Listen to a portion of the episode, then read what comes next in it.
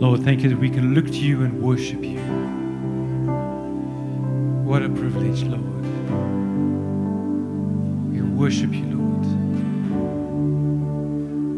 Mm, so precious.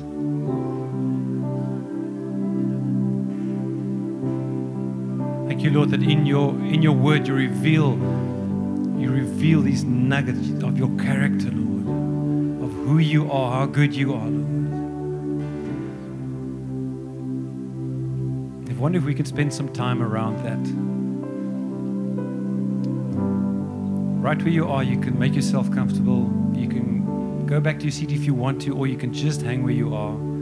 Sit down, get comfortable. I've asked, I've asked some of the of the elders and wives to just to just share a little bit, little bit on like one aspect, one character of the Lord.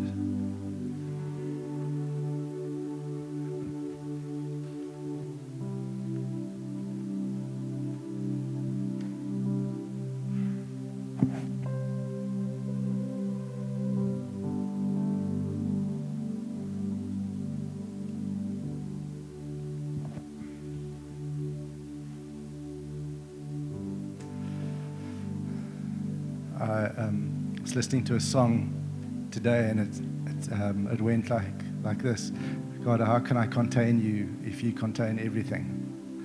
What a beautiful picture! Like we, uh, I, don't know if I'm sure all of you feel this, but you can feel Him filling us and softening us, and um, and the, if you know Him for a while, you get to understand and of who he is because it's a mystery. We don't know who he's serving really.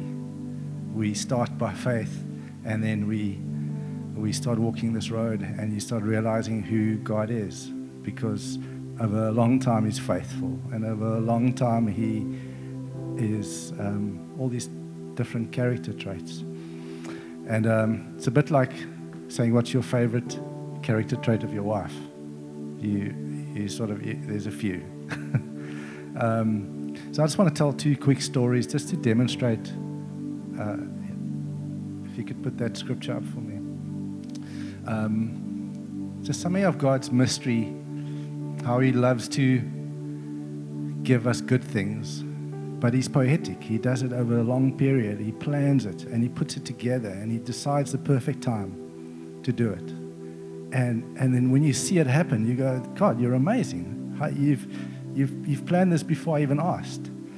So, who of you ever prayed a, not prayed a prayer because you thought it's either Ab, can't ask God for that, or you just have a thought in your heart and, um, and it's not even a prayer, it's just a thought. And then one day He answers, He gives you something that you go, but I just thought that. I didn't even ask you for it. That's something of His character, that He's just like a really good dad. Um, so 1 Chronicles 28. For the Lord searches every heart and understands every motive behind the thoughts. If you seek him, you'll be found by you. That's not really, my, it's, it's actually the other scripture. I'm trying to squeeze two scriptures in, I'm only allowed one. Lord, you have searched me and you know me. You know when I sit, and then it carries on. You perceive my thoughts from afar. You discern my going out and my lying down. You are familiar with all my ways. You're familiar with all my ways. Before a word is on my tongue, you know it completely. So He knows our thoughts, He knows our desires, He knows our hearts. And um, in the week, we had a meal somewhere. And I've been married to Tanya. Most of you know Tanya. And she made the salad. And as I saw the salad, God reminded me, remember you wanted that in a wife when you didn't have a wife. And, and it was, it was a, it wasn't even a, I mean, I had my little list for all those single guys and girls. I had my little list of, God, she must, have, she must be an artist. She must see things with an artist. Check, checking my time. With an artist point of view. She must be creative in all things. And she made the salad, and the salad had basil and apelifis and whole granadillas and feta cheese and pumpkin seeds and mango. And I looked at it and I thought, this thing's beautiful. It looks amazing. And it was just in my heart, I realized, God, I actually sort of in a thought asked you without even praying it, God, this, my wife must be exceptional with salads. I think now I need it because now I need to eat salads because I'm at that point. One story, just a thought. Other story. Um, we live in a really small house in Melkbos. We love the little house, and I can see the sea, and I love the sea. So I see the sunrise and I see the sunset, and uh, there's an open plot in front of us. And then a developer buys it, and he goes, We're going to build a five story block of flats, and I'm going to go as high and as wide as I can. And we settled it in our hearts that we're going to lose it, we're going to look at a wall. But when I saw the plans, I saw five stories of toilet windows looking down onto our little spot. And, um, and I realized we're not going to even have sun like after two in the afternoon. It's just going to be like a squash court going up with toilet windows. And, uh, we, and I settled it, and it was fine. And then Tanya and I were speaking, and then one day we said, Wouldn't it be amazing? And as I said it, I went, She said, I can't ask for this. And then she said something similar. She said, well, It'd be amazing if there's a little park in front of us. Should we ask God for a park? And I went, ah, I don't have faith for that one because it's a developer and it's real and it's, and, um, and then a little while later we prayed, and before I knew it, this thing came out of my mouth. God, uh, presumptuous, make this into a little park. And then I forgot about it, and they were going to start building in March this year. And two weeks before it happened, this guy in a Lamborghini arrived, and he said, Oh, his Bitcoin number plate, Lamborghini 4x4. And he said, I just want to meet all the people in the street because I've just bought this house and I didn't realize there's a block of flats going up, and I'm not happy with that. And we've been in Melkbos our whole life, and we don't want a block of flats. So, would you mind if I sue the city of Cape Town? I just want to know that you're on board with my, what, what I'm planning to do. I don't want to do something behind your back. Um, and just to let you know, money is not an issue. It's like I've just sold my business. I don't know what to do with my money. So I just want to sue them so they can stall this thing, and then, and then I can buy the land from the developer. Because at the moment, the developer's got no, he's got no incentive to sell. And, uh, and then a month later, I get this message going, oh, I bought it. And we're just going to turn it into a little garden for my mum that's retired. And the grandkids can play in the garden. And I go, God, I didn't know I could ask for those things. It's just about me. It's just such a me thing. Because it's surely it's about people and your kingdom. And, and um, what a good dad that we can ask him for the small things and for the big things, the things we want and need, and just desires. So hopefully your faith gets built and go, God, I can ask you for anything. Quick little display of who he is, who we serve.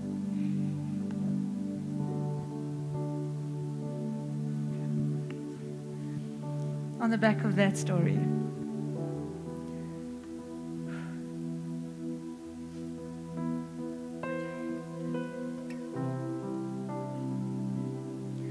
I don't know why I'm feeling teary, but the Lord is kind and long suffering, and He wants to heal us from our pains and from our broken hearts. And the, the, um, the scripture I got was Gideon. We did Gideon last week, so hopefully you know, you'll remember the story.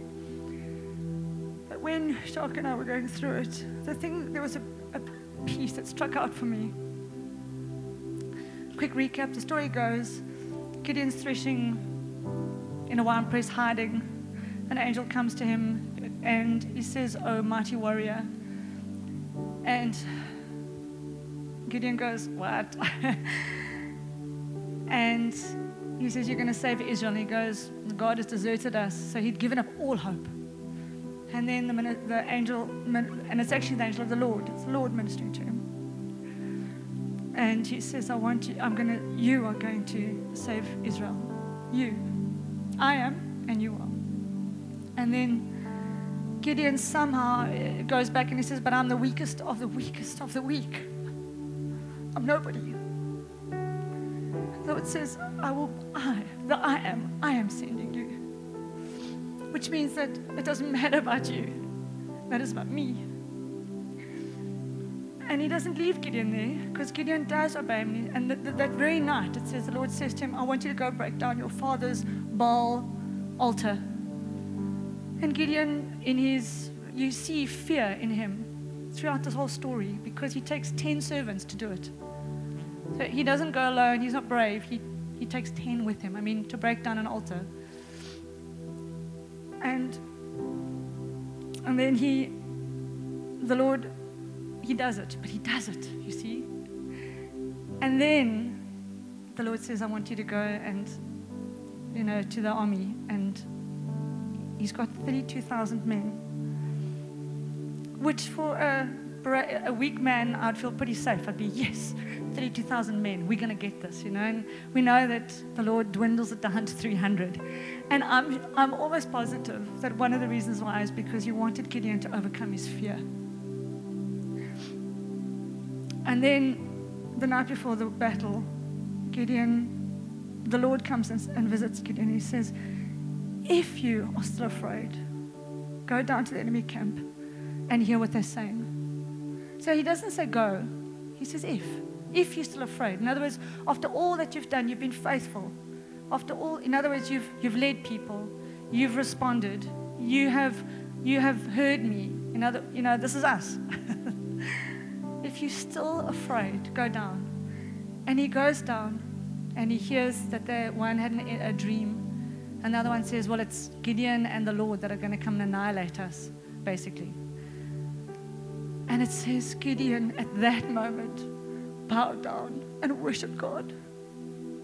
And it was almost as if the Lord had been so long suffering with him and so patient and kind that even before the greatest battle that Gideon was going to get into, the Lord ministers to Gideon's heart to give him courage. And at that place, he bows down and worships God. It's almost like before that, it doesn't say he bowed down and worshiped God before.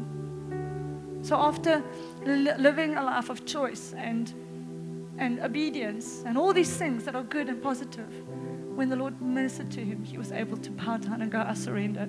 And you know, it says he put his, in his one hand he had a jar and in the other hand he had a light. He didn't even have a sword holding in his hand when he went to battle. That is how much the Lord had ministered to his heart to give him courage. And I think for me, the, the attribute of God is He's kind enough to lead us to a place where we'll have no fear. And He'll minister us so that we can have courage to overcome what God has asked us to overcome.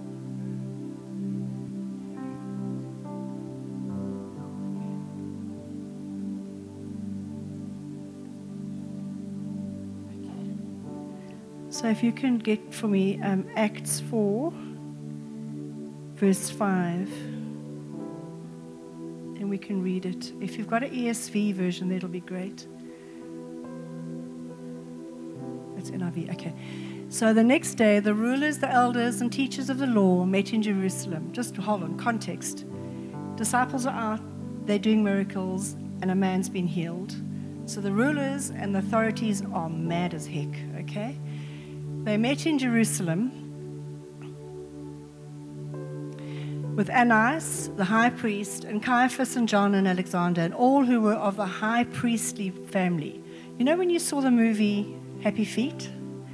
And all those elders were standing up, looking down on the joy of Happy Feet. That's what this reminds me of the lure and the looks.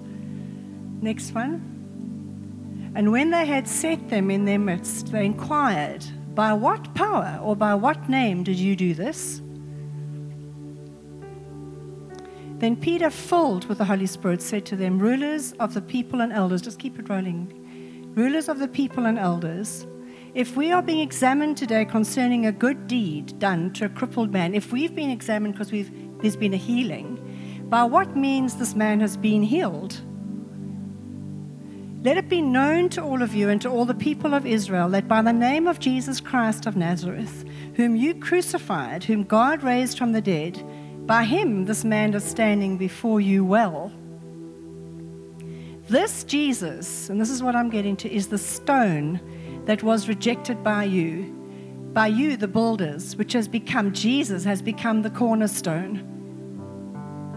And there is salvation in no one else, for there is no other name under heaven given among men by which we must be saved. Now, when they saw the boldness of Peter and John, and they perceived that they were uneducated common men, they were astonished and they recognized that they had been with Jesus. And Jacques asked us to share a quality of Christ that made us love him more, that made us want to be more like him. And oh, I mean, as Nikki said, you know, there's the concordance. But for me, it has to be this capstone. I've walked through many things in my life, and in each of those situations, my emotions have gone up, my value systems have gone down, my friendship circles have been questionable. The things that I've given myself have been not always recognized as being that of God. And over the last whatever many years, and none of us are perfect, but in Him we are, God has taken me back to this but I'm your capstone, I'm your cornerstone. And what is a cornerstone? From ancient days, if there are any builders or engineers or architects here, they'll tell you there was no mortar used when they put buildings together. It was f- stones that were fashioned to fit in. So when God talks about living stones coming together, it's called, as the building went up, each stone was perfectly fashioned and marked to go to the site to be built and put in place, but the cornerstone was never marked. The cornerstone was always taken as a beautiful square stone, and that stone was the first stone that got put in place. And interestingly enough, when that happened, they had celebrations, and interestingly enough, they shed blood when that first stone was put in place. And after that, it set the trajectory for every other wall, every other part of that building to be put up. And that became the reference point. So in my life, when I go, God, what am I meant to do here? What is this? What is going on? He says, Look to me, for I have set everything in place. I know the thoughts I have for you. I know these things. Look to see what the cornerstone is. Look to see in the word, what are you saying to me? And honestly, that sense of security and knowing that He's got me with Michelle, with what you're going through with your mom, I keep on saying to you, He's got her. He's got her. He knows every hair on my head. He knows the days I have on this earth. Why worry? Why give concern to Wêreldse when we serve a man who is God? Shed his blood, became our capstone. You know that if you took that, even once the building was up, if you took that cornerstone out, that building would fall. It would fall. Why? Because it's held together with the cornerstone. We are held together by Jesus. And if you scope your life, I always say to the young people, scope your life. Okay, I'm going to make this decision. I'm going to do it. Where do you see yourself? How does that feel? Well, now I've moved, you know, one degree. I've just one little degree away from what God wants for me. Well, scope that. That ends up a very long way down the line. And my mother had a beautiful expression. She always used to say, when people fell or guys got involved in sin, she always used to say, No, they'll come back to the Lord. But what baggage will they bring with them? What baggage will you bring which is unintentional? Choose the ways that God has put in through Christ, through our cornerstone, and it will go well with your life.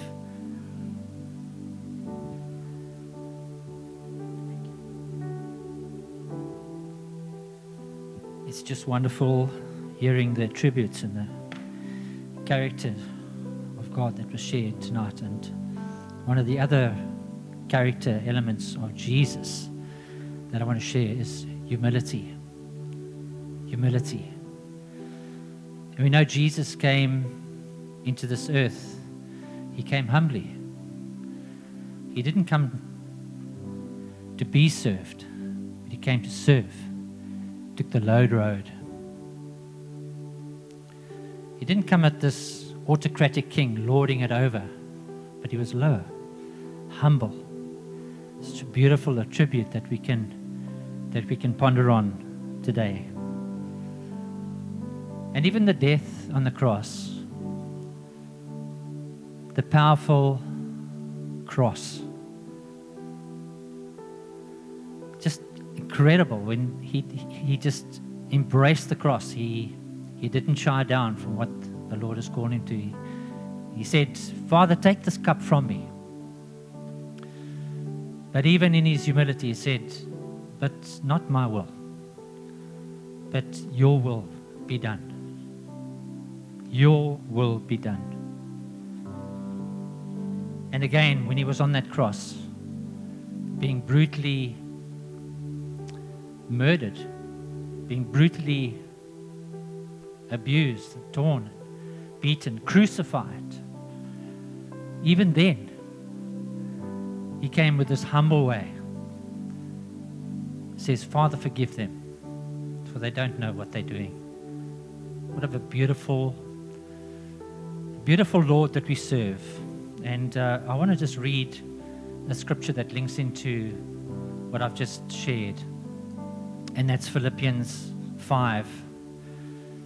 And we won't put it up, but I'll just read it. It says, In your relationship with one another, have the same mindset as Christ Jesus, who, being in very nature God, did not consider equality with God something to be used to his own advantage.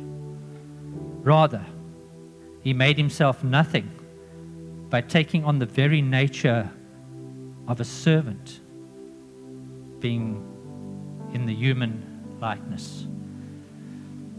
The Father will remind us as we consider this wonderful character of Jesus, this humility of Jesus, and He reminds us in His Word that, and He commands us, He said, we need to walk in humility. Don't think more highly than yourself than, than you ought. Because God reminds us that He will resist the proud and He'll give grace to the humble. Such a beautiful character of God, isn't it? The thing of humility. And what a call for all of us just to walk in humility. Amen.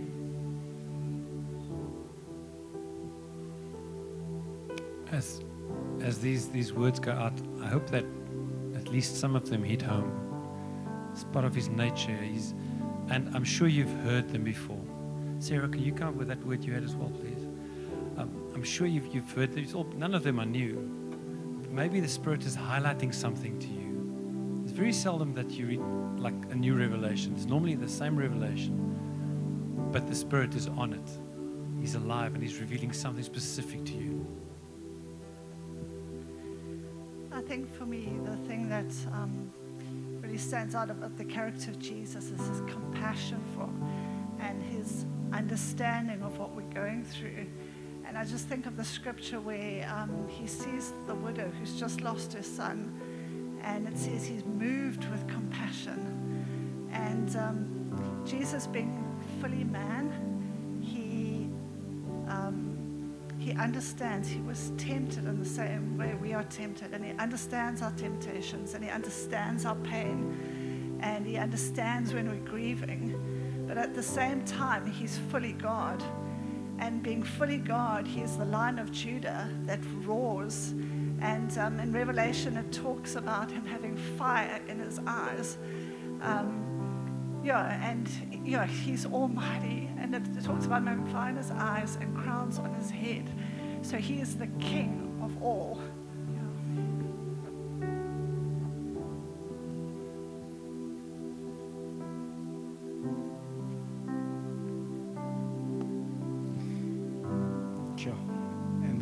Lee said, I think maybe we should turn to that scripture, Philippians 2, verse 5 to 11. It's just good to see it. Uh, I think he really touched on something there that's that's very relevant in our church, in our congregation.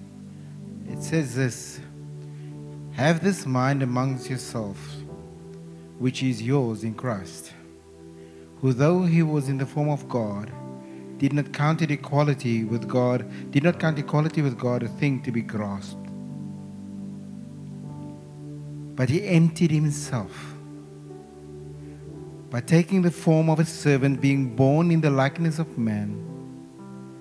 Being found in human form, he humbled himself by becoming obedient to the point of death, even the death of the cross. Therefore, God has highly exalted him and bestowed on him the name that is above every name, so that at the name of Jesus every knee should bow, in heaven and on earth and under the earth, and every tongue confess that Jesus Christ is Lord, to the glory of God our Father. There's so much that we can say here. I'm just going to pick one line. I think right here, Jesus is dealing with entitlement. If there was ever somebody that can say, that could say, I don't do wooden crosses, it was him. If there ever was somebody who could say, I don't do poverty, staying in the dust, in, in, in, or, or being born in a little crib in Bethlehem, it was him. If there ever was one who said, I, I don't need to stay in Nazareth, where I come from, we don't stay like that, it was him. He came out of the ivory palaces into this world of woe. And it was only his great redeeming love that made my Savior go. Jesus shows us that we are actually entitled to nothing. Often we'd say, no, that's beneath me. I don't do that. I'm called to serve, but I don't do that because I don't, I'm just above that. And Jesus says, no, no, there's nothing. There's nothing that I cannot do and shouldn't do because, because when I'm humble, obedience just flows out of me. And you might say that it's easy for Jesus to, to submit to this because he's fully God. But it actually says here in verse 8, and being found in the form, and being found in human form, it was the human part of him that he humbled himself and became obedient.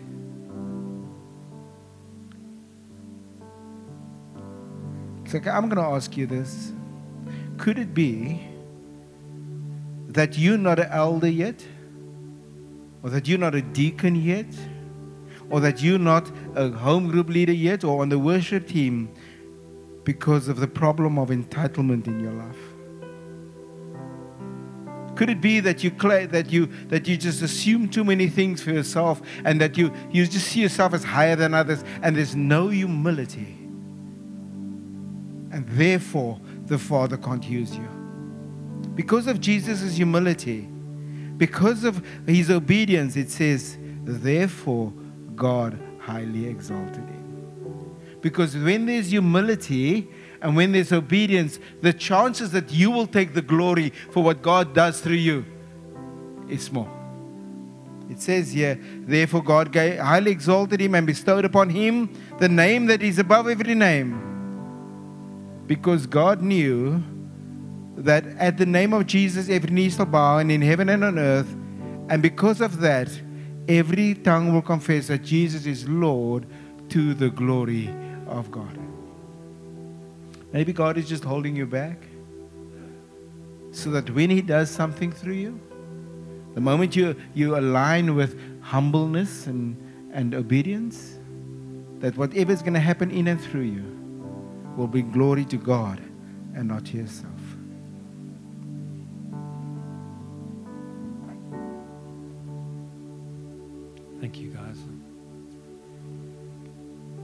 And I could have probably asked any one of you to bring more because there's so much more.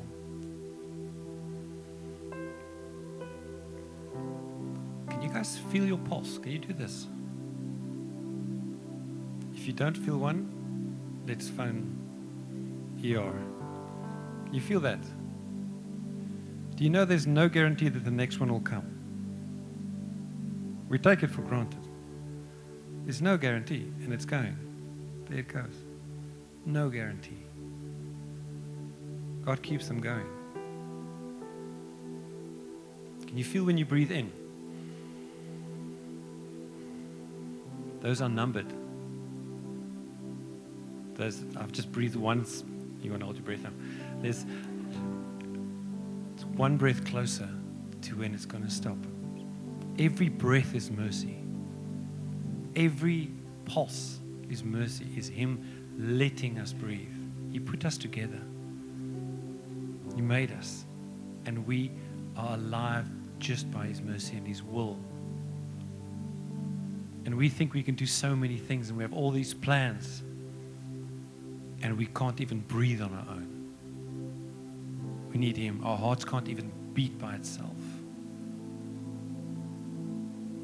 And in His mercy, He lets us sin.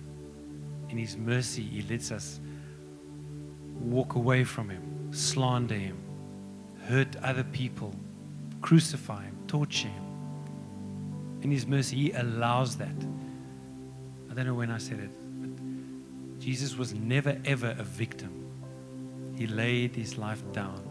He says, No one takes my life, I lay it down. He chooses to let us live. He chooses to let us abuse him. He chooses, uh, chooses to let us say no thank you or just no and walk away. And he has all these characteristics that we've just spoken about and so many more. So many more. I think it's written somewhere that if all the things Jesus did had to be written down, there wouldn't be enough books, right? Maybe with the internet now it can be fixed, but you know, I'm being silly. But he is so big and we turn away from him. He is so beautiful. We're going to respond again in worship, just to adore him, just to give thanks to him. In John 14, verse 6, verse 6, Jesus says, I am the way, the truth, and the life. No one gets to the, to the Father except through me. He lets us live, He lets us breathe, He lets us make our own choices, which is why things go bad in this world. That's why bad things happen.